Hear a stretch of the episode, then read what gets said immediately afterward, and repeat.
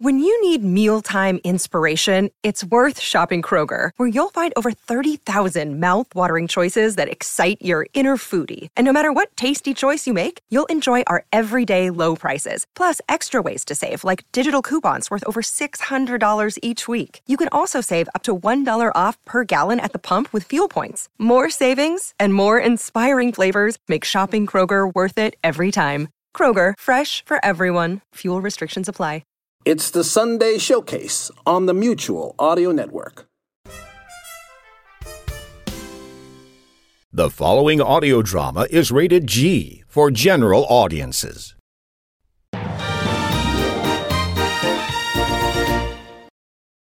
Welcome, one and all, to Mutual Presents. I'm your host, Jack Ward, here with Penny. And this week, we're going to look into the old time radio series featured on our Mutual YouTube channel, Adventures with Maisie. You know, comedy has always been a very difficult balance to get right, and many shows don't hold up today compared to the past. Recently, I've been putting some classic sitcoms in the background while I'm doing some chores. There's something about listening to The Dick Van Dyke Show, uh, My Favorite Husband, That Girl, Our Miss Brooks, or Maisie to give someone a warm, sentimental feeling. So let's wind back our clocks, Penny, and have a listen to Clothes Make a Woman and Hitching to Bartonville from the Mutual Broadcasting System.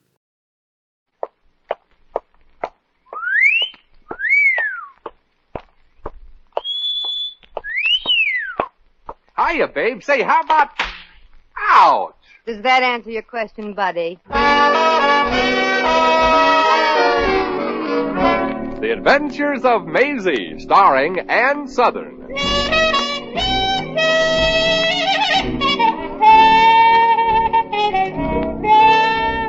You all remember Metro Goldwyn Mayer's famous Maisie pictures. Now, in just a moment, you'll hear Maisie in Radio, starring the same glamorous star you all went to see and loved on the screen, Ann Southern. But first, your announcer.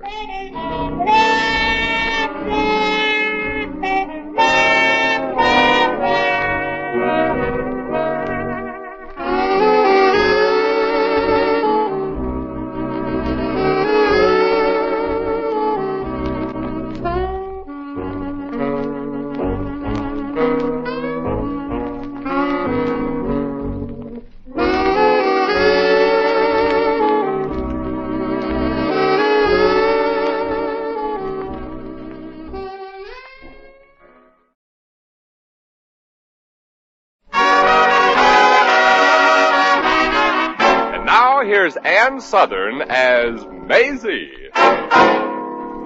Yep, I'm Maisie, like the man said. Maisie Revere. I was born in Brooklyn in 1900 and... Well, I was born in Brooklyn.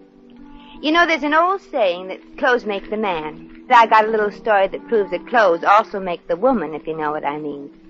It all started back in London, England. I'd gone over there with a musical review called Humpty Dumpty. Well, if you think Humpty Dumpty fell off a wall, you should have seen our flop. So there I was, stranded in London, and broke as usual. Luckily, I managed to get a job as a model at one of them hoity-toity dress saloons. Uh, I mean, salons that catered strictly to women born with silver spoons in their mouths. Well, one day, a couple of us mannequins were modeling gowns for one of them stuffy title dames. And uh, this, ladies five, is a creation of which Turnbull and Company is especially proud. I should like to call your ladyship's attention to the plunging neckline. I shouldn't think it would be necessary to call anyone's attention to the neckline, Mr. Turnbull. Plunging, indeed. It looks to me as if it were torpedoed. Remove it from my sight at once. Oh, but your ladyship, this is an exact replica of what has been worn in America. Mr. Turnbull, what is considered quite the thing in the colonies does not interest me in the least. Remember, I am an Englishwoman, not an Indian. And if you have nothing more suitable to show me, I'll Oh, just... w- w- We do, your ladyship. We've just scads and scads and scads of the very latest, the very, very, very, very latest. Uh, next, please, next, please. Come on, come on, come on now. But while the next model paraded in front of her royal hastiness, I peeked through the curtains to get a closer look. And this gown, your ladyship, we consider poetry, sheer poetry. I consider it waste, sheer waste. Kindly remove it from my sight. yes, your ladyship, at once. Nothing seemed to please this warmed over Yorkshire pudding. Her reaction to each gown model was the same. One nostril went up like she was trying to smell something, and the other one looked like she had just smelled it. Too bad, too, because she was young and beautiful. Next, please. Miss Rivera. Her ladyship is waiting. Oh, coming, Mr. Turnbull, coming. Ah, your ladyship. Here we have the very ultimate in gowns pour la danse. Chic, revealing, and uh, yet it uh, exercises a certain restraint. I should like to examine it a bit closer. Come here, girl. Oh, sure, Lady Smith. If you don't mind, girl, my name is not Smith. It is Lady Smythe. Oh, sorry, forgive me. I mean, forgive me, Lady Smythe. Miss Rivera, if you don't mind, I believe her ladyship would like to see the back. Ah, righto. There you are, Lady Smythe. Ah, oh, I see you are impressed. Nauseated is more descriptive of my reaction, Miss Turnbull. Nauseated. That gown leaves hardly anything to the imagination. But your ladyship, after all, an evening gown is your... Is like a picket fence. It's supposed to protect the property and not obstruct the view. Yes, ye- yes. Yes. Uh, v- very well put, Miss Rivera, very well Right, indeed. Joe. Don't you think so, your ladyship? If you really want to know the vulgarity of this person herself, A little fur chapeau also comes with it. Yes, your ladyship, and it's just your type, too. Skunk. well, I've never been so insulted in all my life. Well, maybe you should be, dearie, so you'll know how it feels to take it instead of just dishing it out. Miss Rivera, her ladyship is a customer here. I demand that this uncouth person be discharged at once. You do not have to demand, kiddo. I know I'm getting the gate, and I needed this job, too. But I also need my self-respect, too. Self-respect, indeed. And what would you Americans know about respect? Well, that cuts it. Now sit back and listen, Smitty. Mr. Turnbull, are you going to stand by and hear me insulted? Well, frankly, I hadn't planned on it, your ladyship. But now that you've mentioned it, I do believe I'd rather enjoy it. Carry on, Miss Rivera. Aye, aye, chum. Mr. Turnbull, I will never purchase another thing in this shop. You never have, your ladyship. Well, I've never been talked to in this way in my life. In our circle. That's just the trouble with your circle. Ever since you were born, you've been traveling in one. What? You never gave anything. Just I- took what you thought was coming to you. In other words, you and your kind are just, just, Parasites. yes. Thank you, Mr. Turnbull. Oh, keep at it, Miss Rivera. You're doing quite well. Or, uh, as you say in America, you're uh, cooking with petrol. Lady Smythe, I've been around quite a bit. I've seen a lot of this world. And when you really get down to it, the only difference between rich people and poor people is that rich people are only poor people with money. Are you quite finished, Miss Rivera? Quite. Thank you. Good day. Oh, oh. Well, I, I guess I might as well get off my soapbox, Mr. Turnbull. I'm, I'm sorry I ruined a sale for you. Not at all, Miss Rivera. I enjoyed the, uh, the ruining immensely. Well, I I didn't mean to lay it on so thick, but Oh, but if I may be permitted to make a comment, some of those things that you implied were quite true. But why you were haranguing Lady Smythe, Miss Rivera, I had an idea which I would like very much to discuss with you later. later?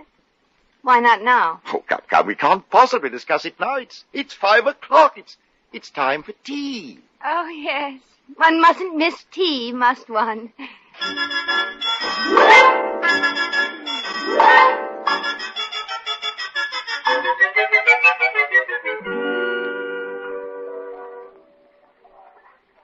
Uh, would this table do, Monsieur Turnbull? Ideal, Henri, ideal. Uh, don't you think so, Miss Rivera?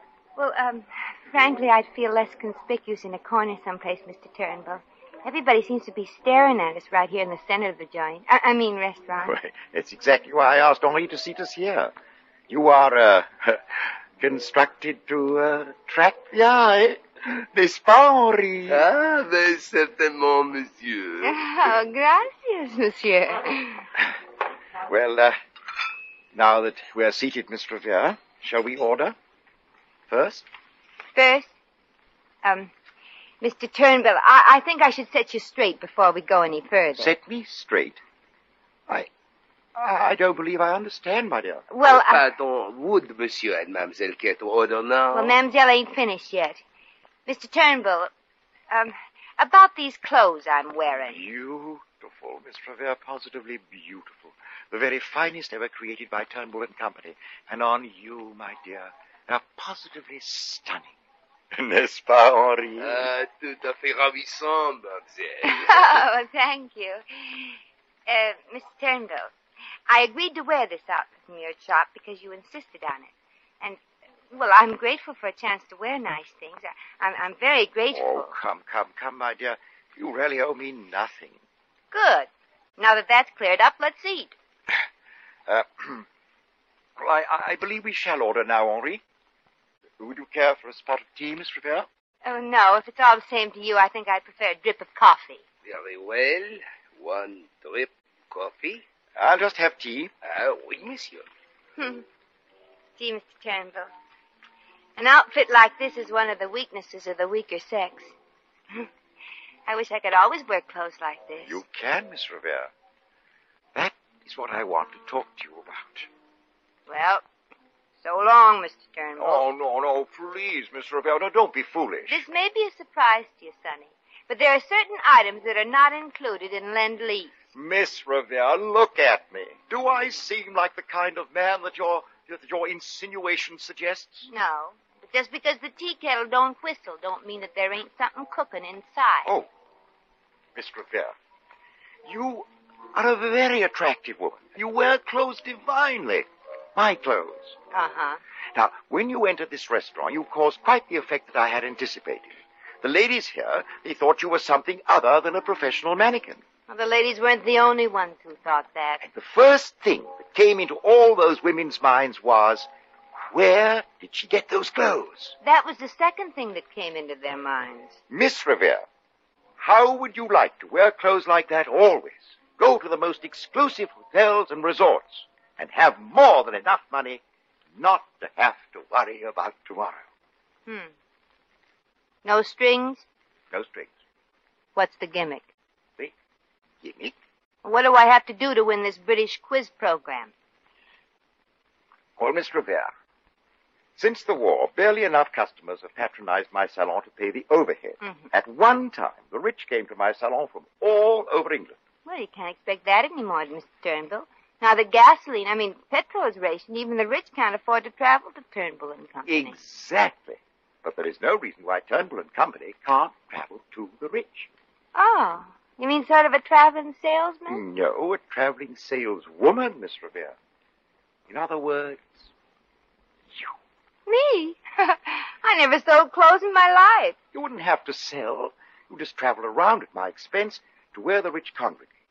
Oh, and all I have to do is casually mention where each garment I'm wearing is from and the price. Exactly. And when the Ah. ladies notice how the eyes of their attentive swains and husbands wander from their drab selves to your, to your, uh, mm, mm, mm. Uh, go on, Mr. Turnbull. I, I think I see what you mean. well, uh, Vanity will find a way to get to my shop in London and to purchase replicas of the clothes that you have literally been modeling. Oh, and for this I'll have all the things I ever wanted to wear. Yes. However, there's a, mm, one slight catch. Well, this is where I came in. I mean, Miss Revere, frankly, many of the best families in England, they don't quite understand Americans. No. You're an actress, I know. I, I saw you. I saw the show you were in. Oh, so you were the one. and, uh, well, if you would sort of act as if you were British. oh. Well, well, what do you think of this? Oh, how did you do, Pluto, Vino, Whatnot? Just received word from home that Pater and Mater were run down and killed by a tram. Well, who's for tennis? good. Very good. Well, Miss Revere, what do you say? Do you accept? well, Here's your tea, Monsieur Turnbull. And your coffee, mademoiselle. so sorry to inconvenience you, old chap, but I should prefer tea. Tea? Is mademoiselle changing her order? No, just my nationality. Uh-huh. Uh-huh. Uh-huh.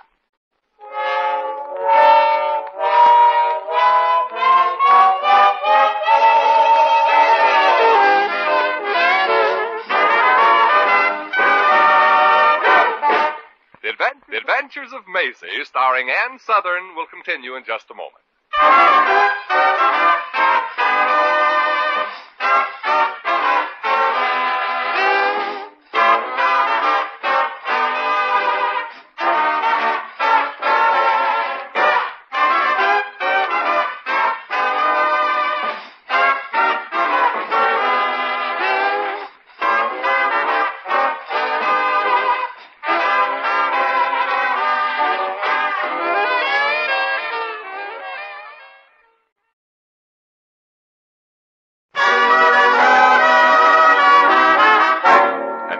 back to Maisie. Clark. Clark. Oh, yes, Lord Deveridge. I was just in the process of sorting the morning post. There's the usual letter for you, your lordship. From Lady Smythe, I presume. Uh, yes, sir. Tear it up. But, uh, destroy it, sir? Oh, but, but, but it's scented. Oh, with the most exotic perfume. Very well, Clark. You may smell it a few more times and then tear it up. Ah, Yes, sir. Thank you, sir. Yeah, my only purpose in coming to this dull resort was to escape the obvious marital net that untiring woman seems determined to draw me into. However, I really didn't come here to burden you with Lafayette Smythe. Would you be kind enough to telephone the groom at the stables and ask him to saddle up that grey stallion, uh, Firefly? Like a good fellow, hmm? Firefly, your lordship? Isn't he a bit, uh, spirited? Quite. Certainly your social staff can conjure up some activities more blood-tingling than whist or pin the tail on the donkey. Oh, but your lordship, Kensington Lodge has always been a vacation resort for, uh, well, people of more advanced years. Perhaps. But if some of your aged guests don't do something besides just sitting around under trees, they're liable to take root. Ah, I'd give ten pounds right now if I could feast my eyes on an exciting, beautiful woman again. Porter, do be careful with my I luggage. say, my look entire over there. wardrobe, consisting of 34 complete ensembles from Turnbull and Company, 326 Brewery Lane, London, alterations made free, is in there. Clark, I owe you ten pounds. Oh, she does seem quite uh, attractive, your lordship. Quite. The American GIs had an expression that aptly described that particular type of attractiveness. I believe the phrase was, um, oh, uh, words to that effect. Oh, come, come, chaps. Kindly deposit my luggage at the desk and scamper out to my limousine and help my chauffeur and footman. I mean feetman. I have two, you know. Do help them, will you? Yes, at once, madam. Oh, thank you, madam. Oh, not at all, my good chap. Surely you've been given five pound tips before. Five pound tip, your lordship. She must be very wealthy or American. Hard to tell what she is with that accent. Yes, set down my hat box here, boy, and be careful. It's just full of my new chateau. I mean chapeau. Pardon me, your lordship. Uh, yes, madam. Uh, what may we do for you? Oh, uh, good afternoon, clerk. My good friend, Mr. Turnbull of Turnbull and Company, creators of the very artily art and feminine apparel, established in 1925, wired ahead, I do believe, for accommodations.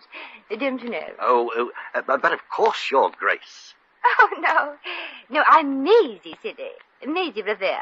I mean, yes, Lady Revere. If he failed to send the wire, I should be livid, but absolutely livid. Uh, Lady Revere? Oh, I do hope there's been no mistake. But, but here's Mr. Turnbull's wire. Kindly book a suite for a Lady Maisie Revere. Oh, gee. The telegraph company left out a comma. It was supposed to say, book a suite for a lady, comma, Maisie Revere. I believe you dropped your glove, Lady Revere. Oh, thank you. Well, thank you very much. Uh, you were saying, Lady Revere, something about a comma, I believe. Oh, yes, yes. I, I was saying that should I like it here, I should be very glad to come again. Don't you know? Oh, I see. I'm I quite see. certain that you'll enjoy your stay here, Lady Revere. Um, would you think it too presumptuous of me if I were to ask you to join me for tea? Well, aren't you the pushy one? I am not in the habit of partaking of tea with strangers, my good fellow. Oh. Well, I, um, I'm Lord Anthony Deverish, Lady Revere. Oh, well, now that we've been introduced, I suppose it's all right. Well, that's very charming of you. Uh, shall we say out on the terrace, um, about 4.30-ish? Oh, well, I'm, I'm practically parched, Lord Deveridge. Could we perchance make that three thirty-ish?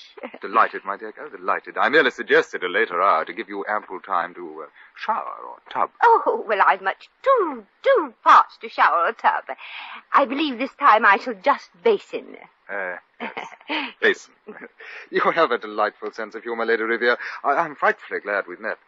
Frightfully. Oh, frightfully, don't you know? I just checked with the housekeeper, and I believe your suite is all ready for occupancy. I shall have your luggage brought up immediately. Oh, thank you, my good man. Here, this is for you. Oh, thank you. Thank you indeed.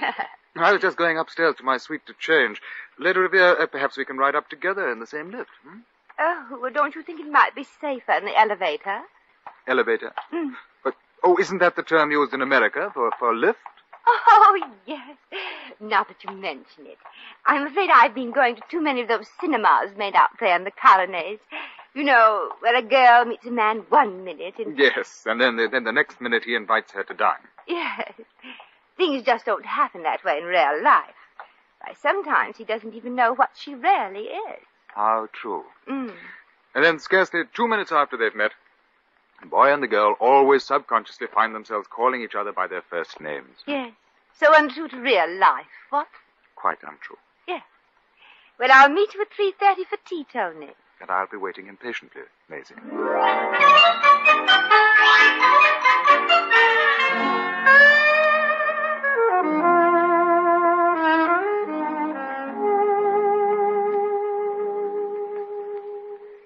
Well, from the first moment Tony and me sipped our tea together, I knew I was a real gone gal.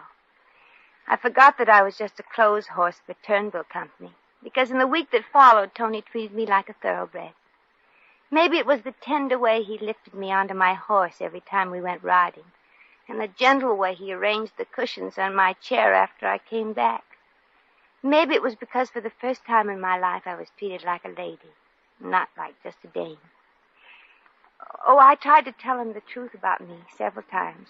But somehow the subject always got changed, or maybe I didn't try hard enough. Anyway, I remember one afternoon out on the terrace, I was having tea with Tony again. He didn't know it, but I was leaving the hotel that night. I'd wired Mr. Turnbull I was coming home and calling the whole arrangement off. Now, while I was sitting there at the table with Tony, I tried to think out the words to tell him that I was an all American phony and hoped that maybe he would understand. Tea, Maisie? Hmm? Oh, you've been miles away. Don't you think it's time to come down to earth? Yes, down to earth. Tony, Yes, my dear. Tony, I, I, I, Yes. I think I'll have a cup of tea. Oh, certainly, my dear. You know, you, you seem a bit pale this evening. This tea will brace you up, make you feel like another person. But that's exactly my trouble, Tony. Since I've met you, I actually do feel like another person. Oh, Maisie, my darling, I, I was hoping that you thought that way. Because, well, since I've met you... oh, please, I- Tony. Before you say anything, I'd, I'd like to ask you something. Ah, yes, my dear. Anything your heart desires. Anything. Tony, Yes, my dear. would you, would you, Yes? would you pass the lemon? Oh, certainly, my dear. Here. um, crumpet? No, just squeeze it. Yep, um, Maisie, darling, are, are you sure that you're all right? Yes, Tony. I've got to tell you something that's been on my mind since, since that, that day. Then I have to tell you something too, Maisie. I've changed my mind about those boy and girl films that they make in Hollywood. Maisie. I- Please, Tony. Me first.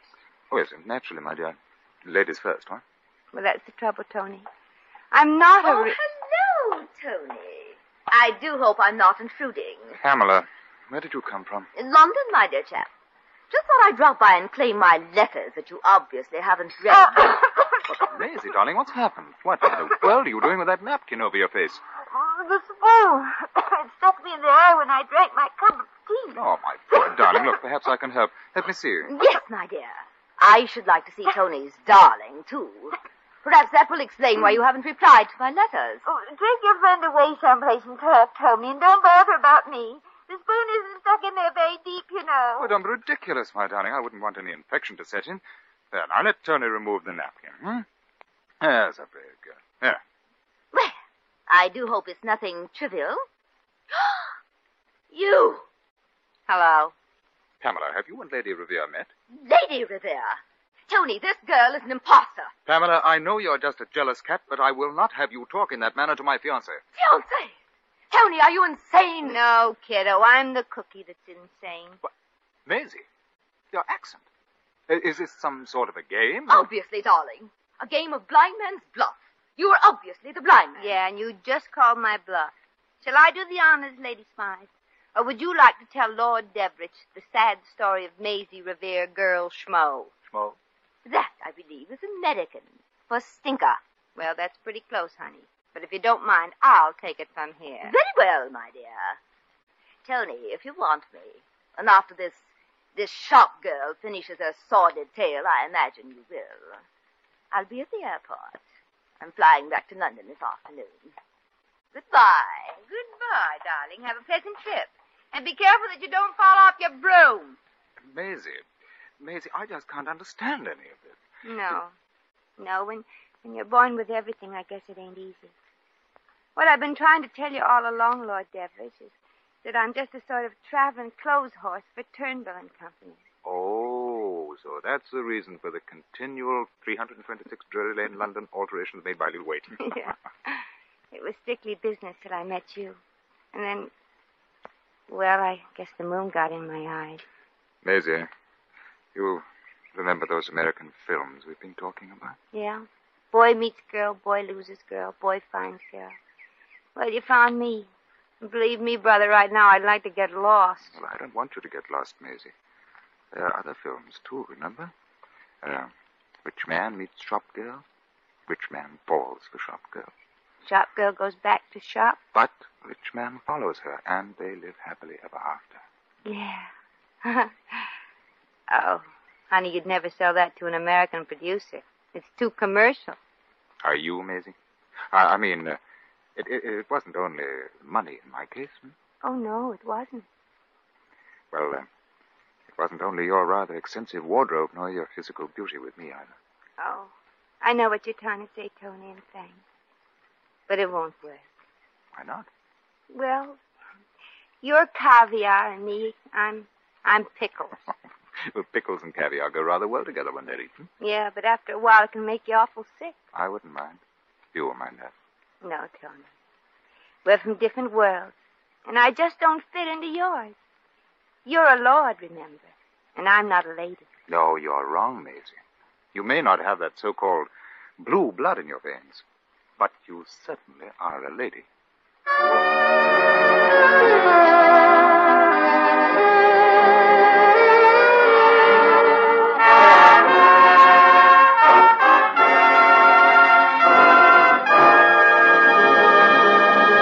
In just a moment, we shall return to the adventures of Maisie.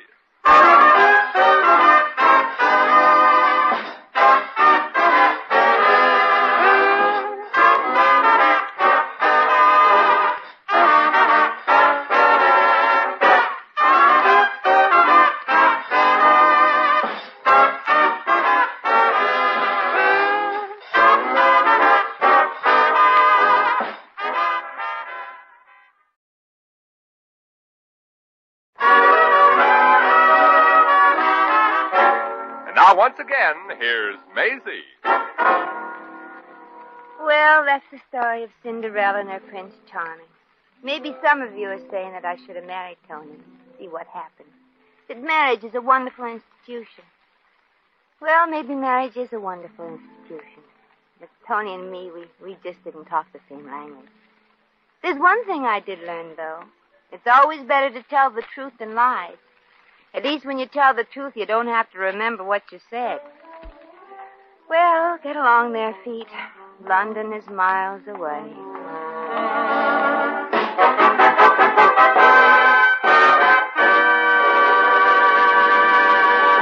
You have just heard The Adventures of Maisie, starring Ann Southern.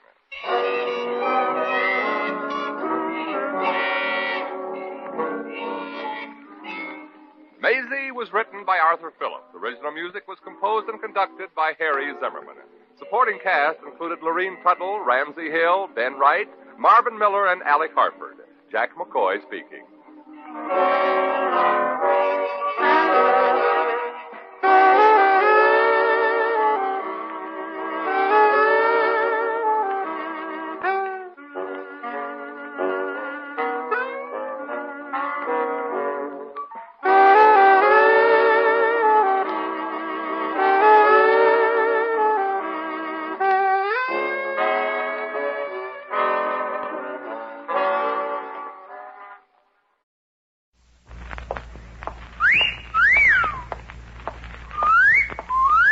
Hiya, babe. Say, how about a little...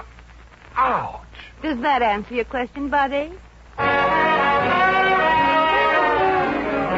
The Adventures of Maisie, starring Ann Southern.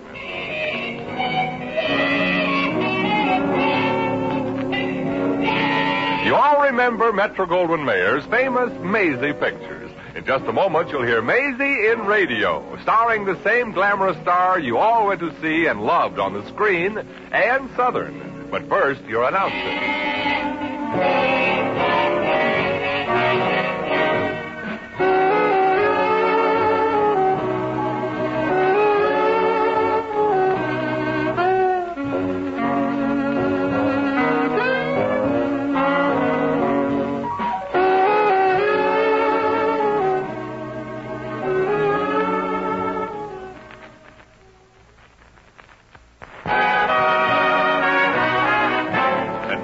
here's Maisie. Yep, I'm Maisie, like the man said. Maisie Revere. Of course, that's only the name I use on the stage. I'm half Irish, half Scotch, and the way I keep on believing that I'll make a success in show business, I guess I'm also half nuts. But I'm not complaining.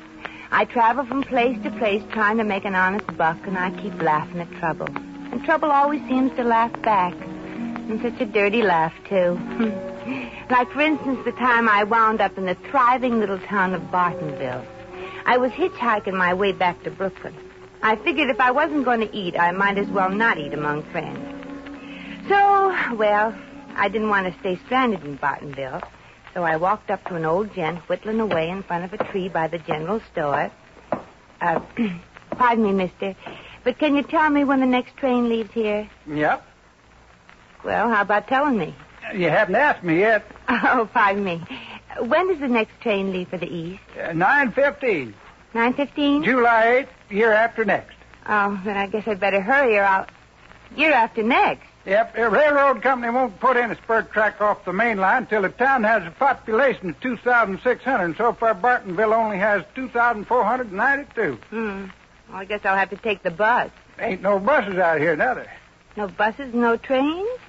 What do you folks do when you want to leave this town? Talk ourselves out of it. Oh, fine. Stranded in a one horse town. Uh, look, Missy. Uh... I know. No horse either. Uh, yep. Well, mister, since I'm stuck here for a while, any way of earning any money in this town? I wouldn't know. I never tried it. Well, there's no rush, Grandpa. You're young yet. I guess I'll have to stay somewhere until I figure out my next move. Can you tell me where the hotel is? Yep. Okay, I'm asking. Where's the hotel? Down the street to the corner and then two blocks over. Thanks. Yeah, you won't like it there, I reckon. Why not? It burned down last week. Well, why didn't you say so? You didn't ask me. Oh, sorry, it slipped my mind. Any place else I can get a room in this warmed over graveyard, Grandpa? Eh, Well, you might try Agatha Slumps. Well, frankly, that don't sound like a very tasty dish. Yeah, Aggie's a teacher at the high school. She takes in boarders every once in a while. Only lady boarders, mind you. Mm-hmm. Aggie's a spinster lady. You know how it is. No, but I bet it ain't good. Can you tell me where I can find the high school? Yep. It's still down by the river, I think. You think? Yeah, I ain't been down to check since the tornado. well, I think I'll amble down to the high school and see if I can make a deal with Miss Schlump. So long, Pappy. And don't sit there at the base of the tree too long. You might start to take root.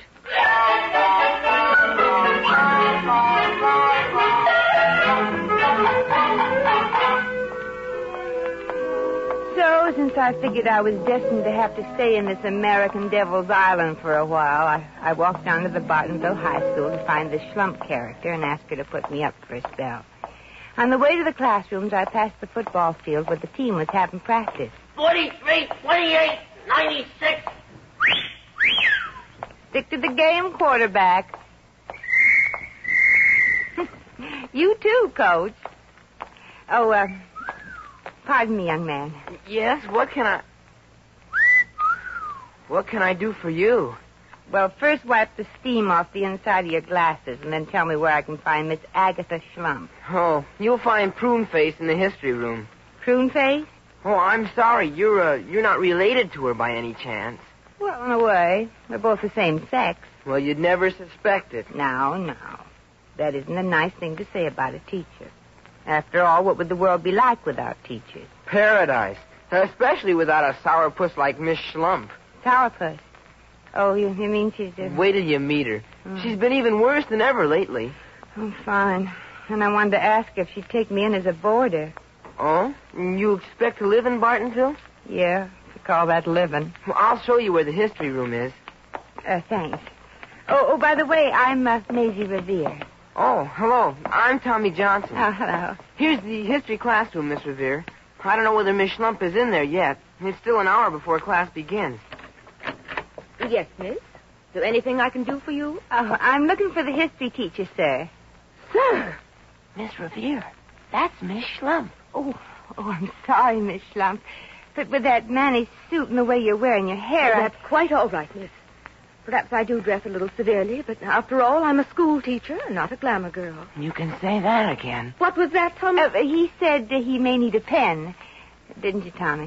yeah. Well, bye now, Miss Revere. Bye. Exactly. What can I do for you, Miss? Uh... Uh, Revere. Maisie Revere.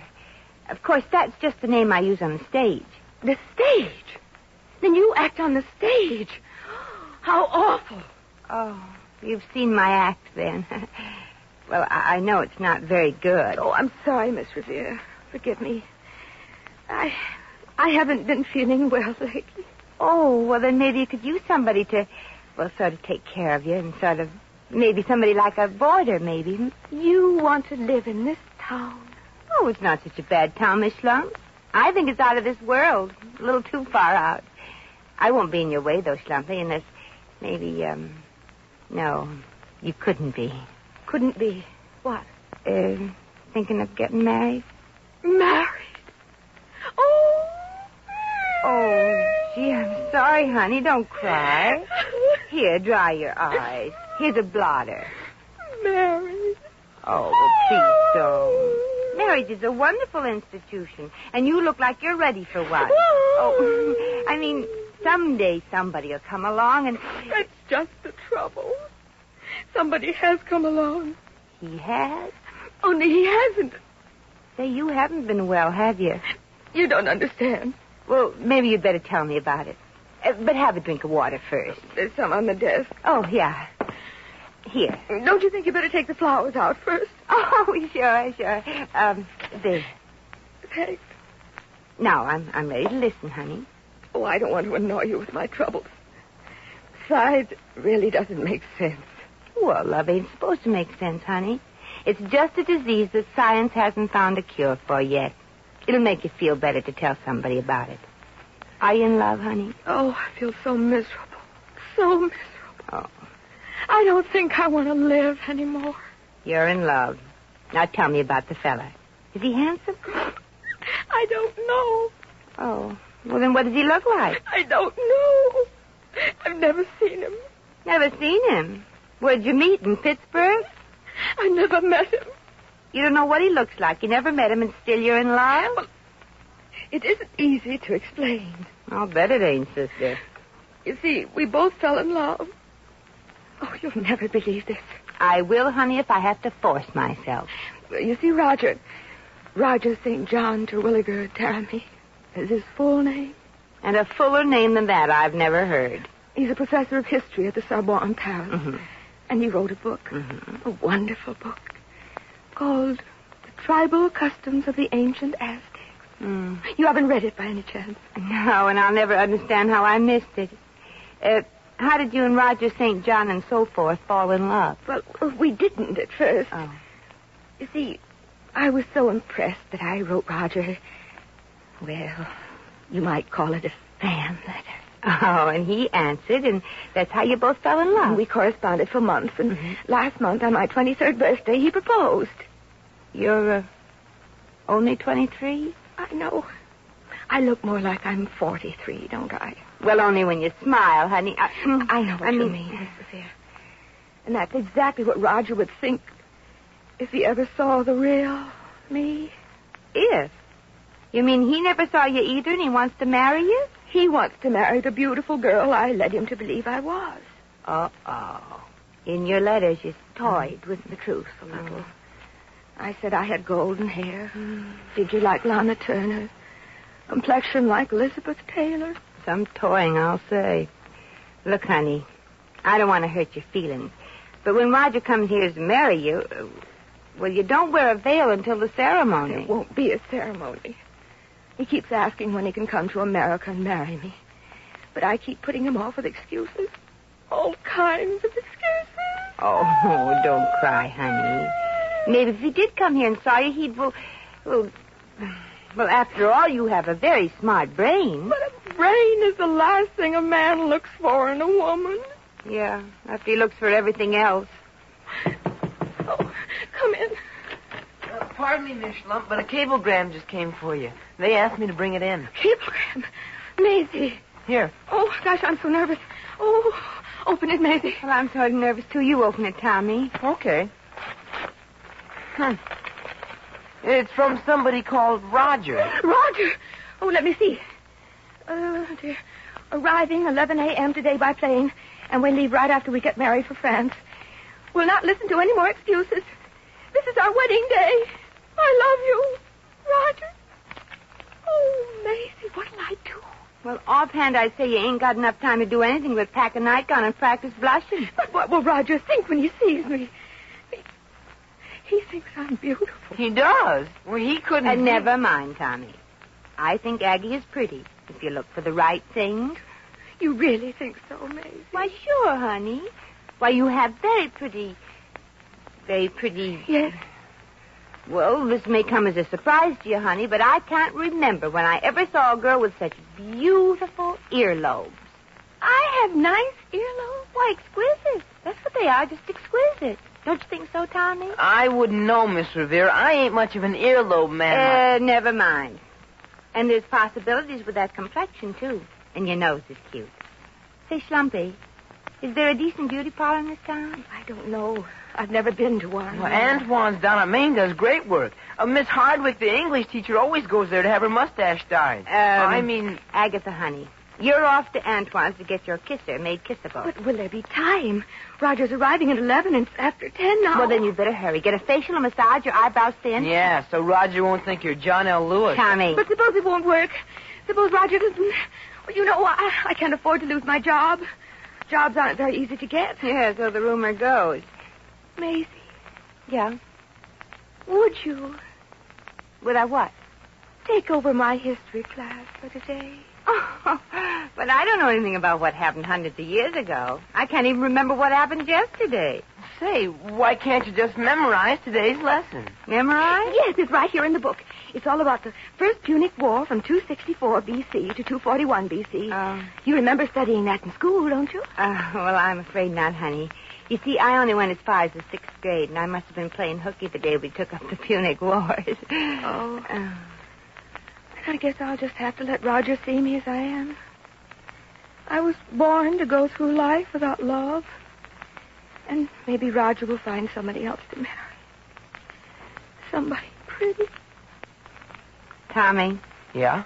Hand me that book. Oh, thanks, Maisie. Thanks just millions. Well, I'm off. I guess I'm a little bit off, too. Get the works, honey. Here's the book, Miss Revere. And here's today's lesson. There ain't much time. You better start memorizing. Yeah, sure, sure. The First Punic War, 264 to 241 B.C. Hmm. A band of mercenaries who'd been dismissed by the town of Syracuse.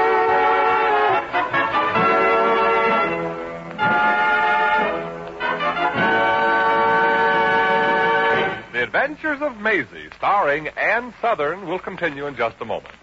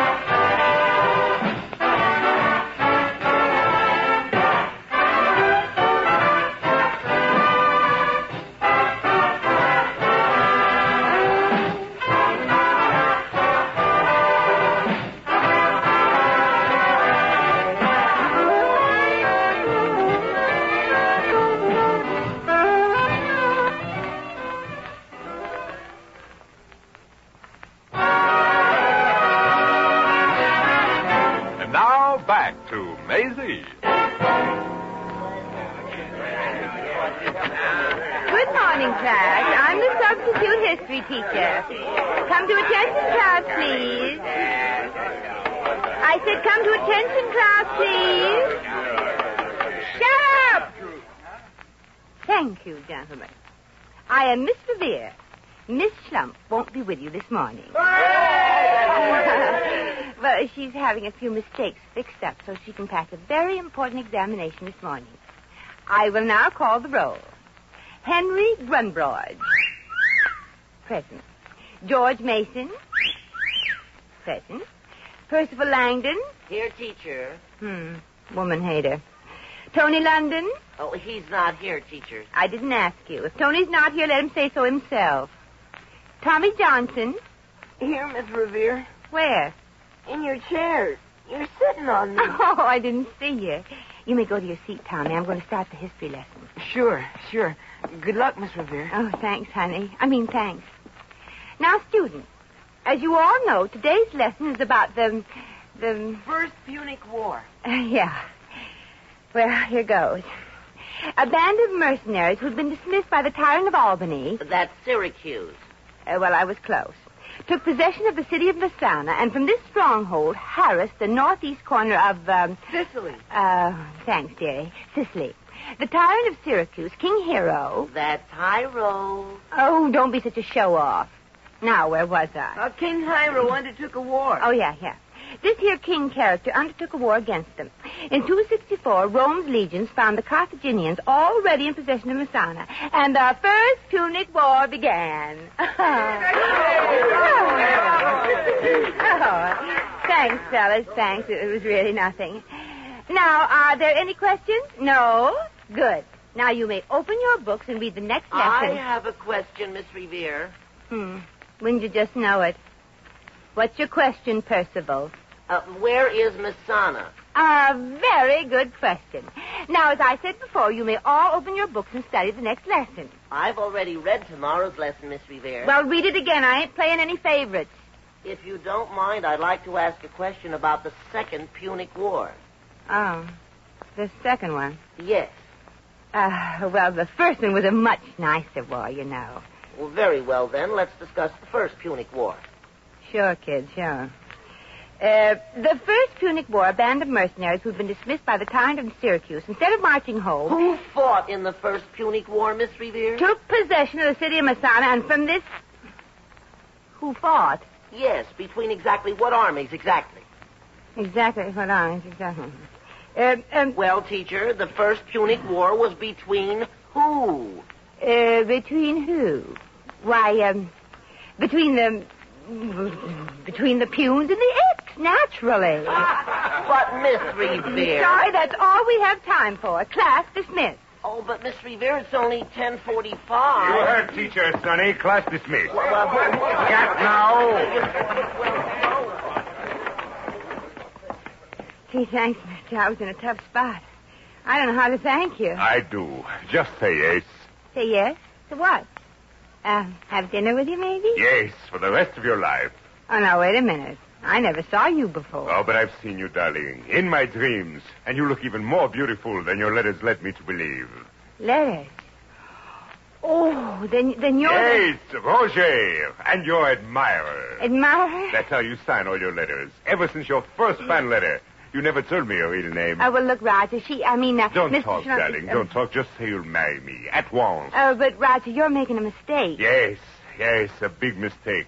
By not coming to America sooner and taking you away with me. Uh, well, then I- Oh, I uh, never thought teachers of ancient um, history could be so beautiful, so gorgeous. Oh, Oh, Uh, Mr. so- Roger, Uh, I- Well, now, hold it a minute, Tommy.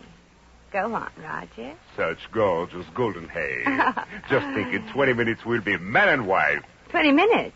Oh, well, look, I can't. Uh, Can I, Tommy? No, look, mister. Go away, boy, and tell the principal he'll have to get another teacher. Ah, ma chérie, je t'aime. Est-ce que vous m'aimez aussi? Oh, well, uh, say it in English, Roger. I'm afraid I might be saying yes to the wrong question. Look, Miss Revere. Revere. Oh, a beautiful name. But soon it will be changed to Duremi. Mrs. Roger St. Jean Terwilliger Duremi. I have the justice of the peace waiting at the plane. The plane. Yes, I had to charter my own. Took all my money. The pilot is waiting, and I have to get back today in order for both of us to make the boat to France. But she can't marry you. No, it'd be big of me. Oh, I mean, uh, I took the teacher's place here. Well, they can get another teacher to take your place. I'll get the justice of the peace back here. We'll be married before you can say. Slump. Schlemp? What's a schlemp? Exactly what it sounds like. It sounds like something quite unattractive. You guessed it, mister. Well, I've got to rush off now, darling. I'll be back in 20 minutes.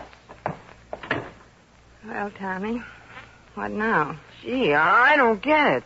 What made him think you were her? Well, Aggie probably told him she was the history teacher here. And since you were subbing for her as the teacher, he thought you were Miss Slum. Yeah, and I don't mind subbing for her as a teacher, but expecting me to sub for her as a bride is a little too much. You gotta get Aggie, Tommy, and bring her back here fast. But supposing she don't. Well, Huh? I mean, he already thinks she's. Huh? Well, I mean, you're beautiful, and when he sees her, maybe the beauty parlor didn't. uh, well, you know. What then? I don't know, Tommy, but Confucius once said that love is blind. Well, we'll soon find out whether Confucius is a liar. Go get Miss Schlump, Tommy.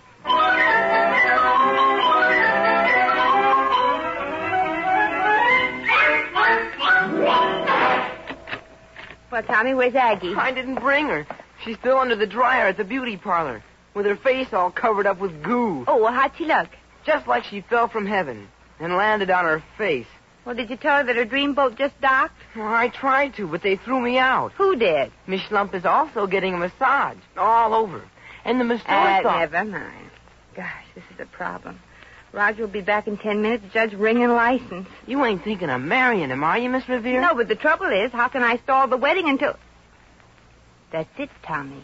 What's what? I'll go through the ceremony and stall it long enough for Miss Schlum to get here. But but can you stall becoming Mrs. De Ramey long enough for Schlumpy to get beautiful? I don't know, Tommy. But if I can't, my children are going to have a complete stranger for a father.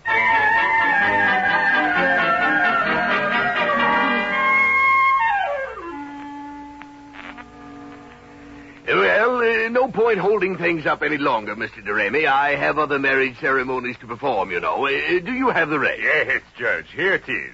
Like it, darling. Well, sure. But, but don't you think it's a little too small for my thumb? For your thumb. Yeah. In case I ever hitch a ride, I want the fresh guy who picks me up to know I'm married.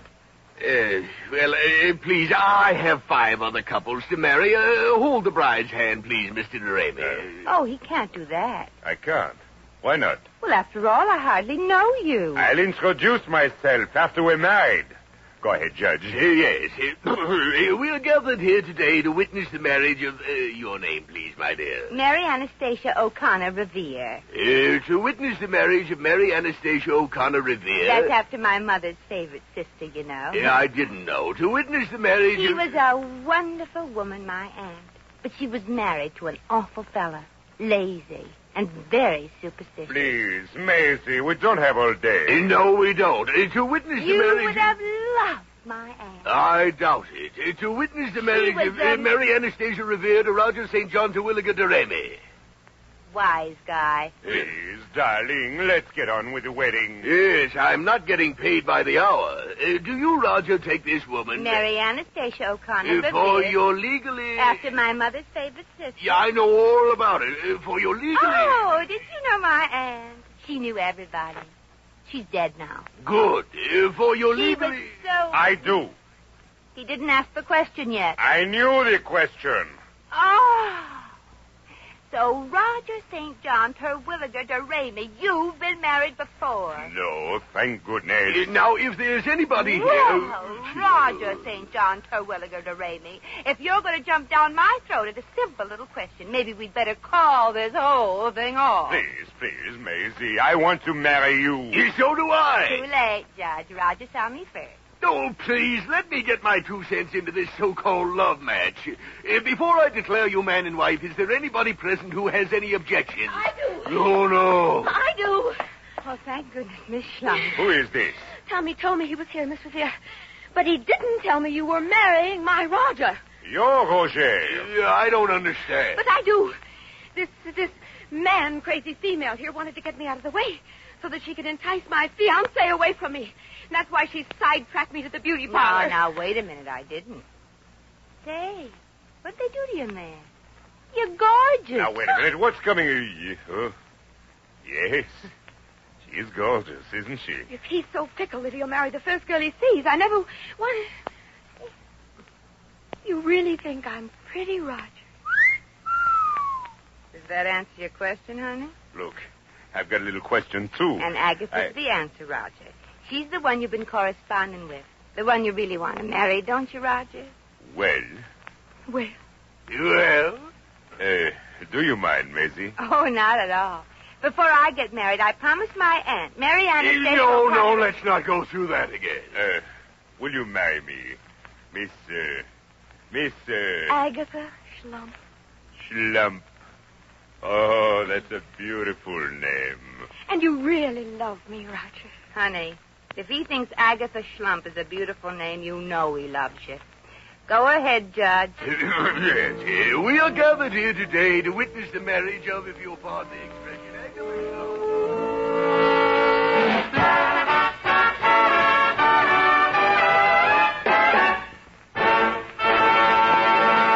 Just a moment, we shall return to the adventures of Maisie.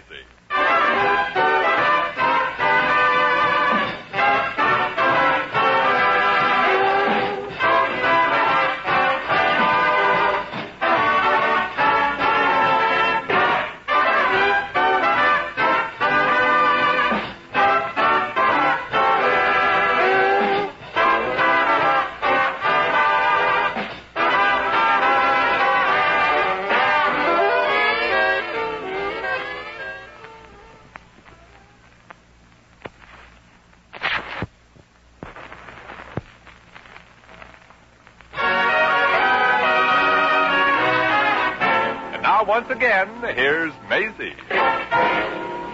And so Aggie and Roger were married. Aggie made a beautiful bride. That beauty parlor did wonders by her. Brother, I'll bet there was one Levin who never thought she'd wear orange blossoms. But I guess all brides are beautiful. And I hope those two kids will be happy.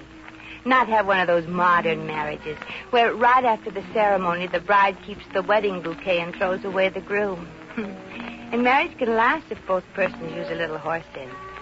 After all, marriage is, well, like a girdle. It gives a lot, takes a lot, holds people together. Well, I'm on my way again to hair gets to the side of mine. Gosh, my feet hurt. They're wonderful things, mind you. Feet, I mean. But there's only one thing wrong with them. They're built too close to the ground.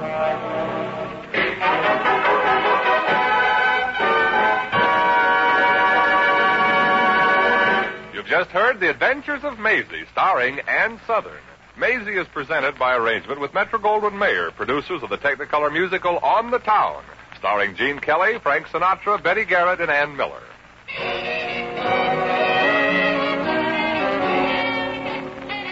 Maisie was written by Arthur Phillips. Original music was composed and conducted by Harry Zimmerman.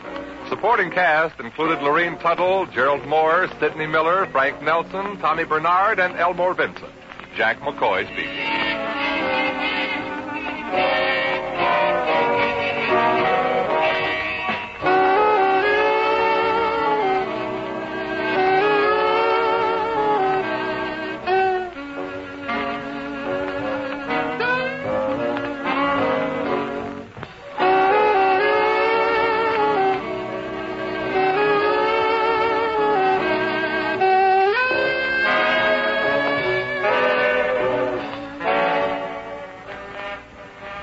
And that's this week's Mutual Presents feature. The Mutual Audio Network brings the best of old time radio and modern audio theater to the world.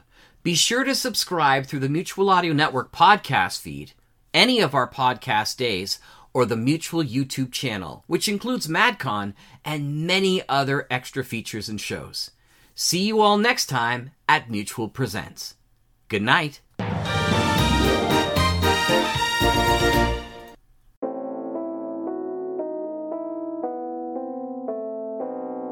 Now, you seem to me to be a connoisseur of the best of radio drama.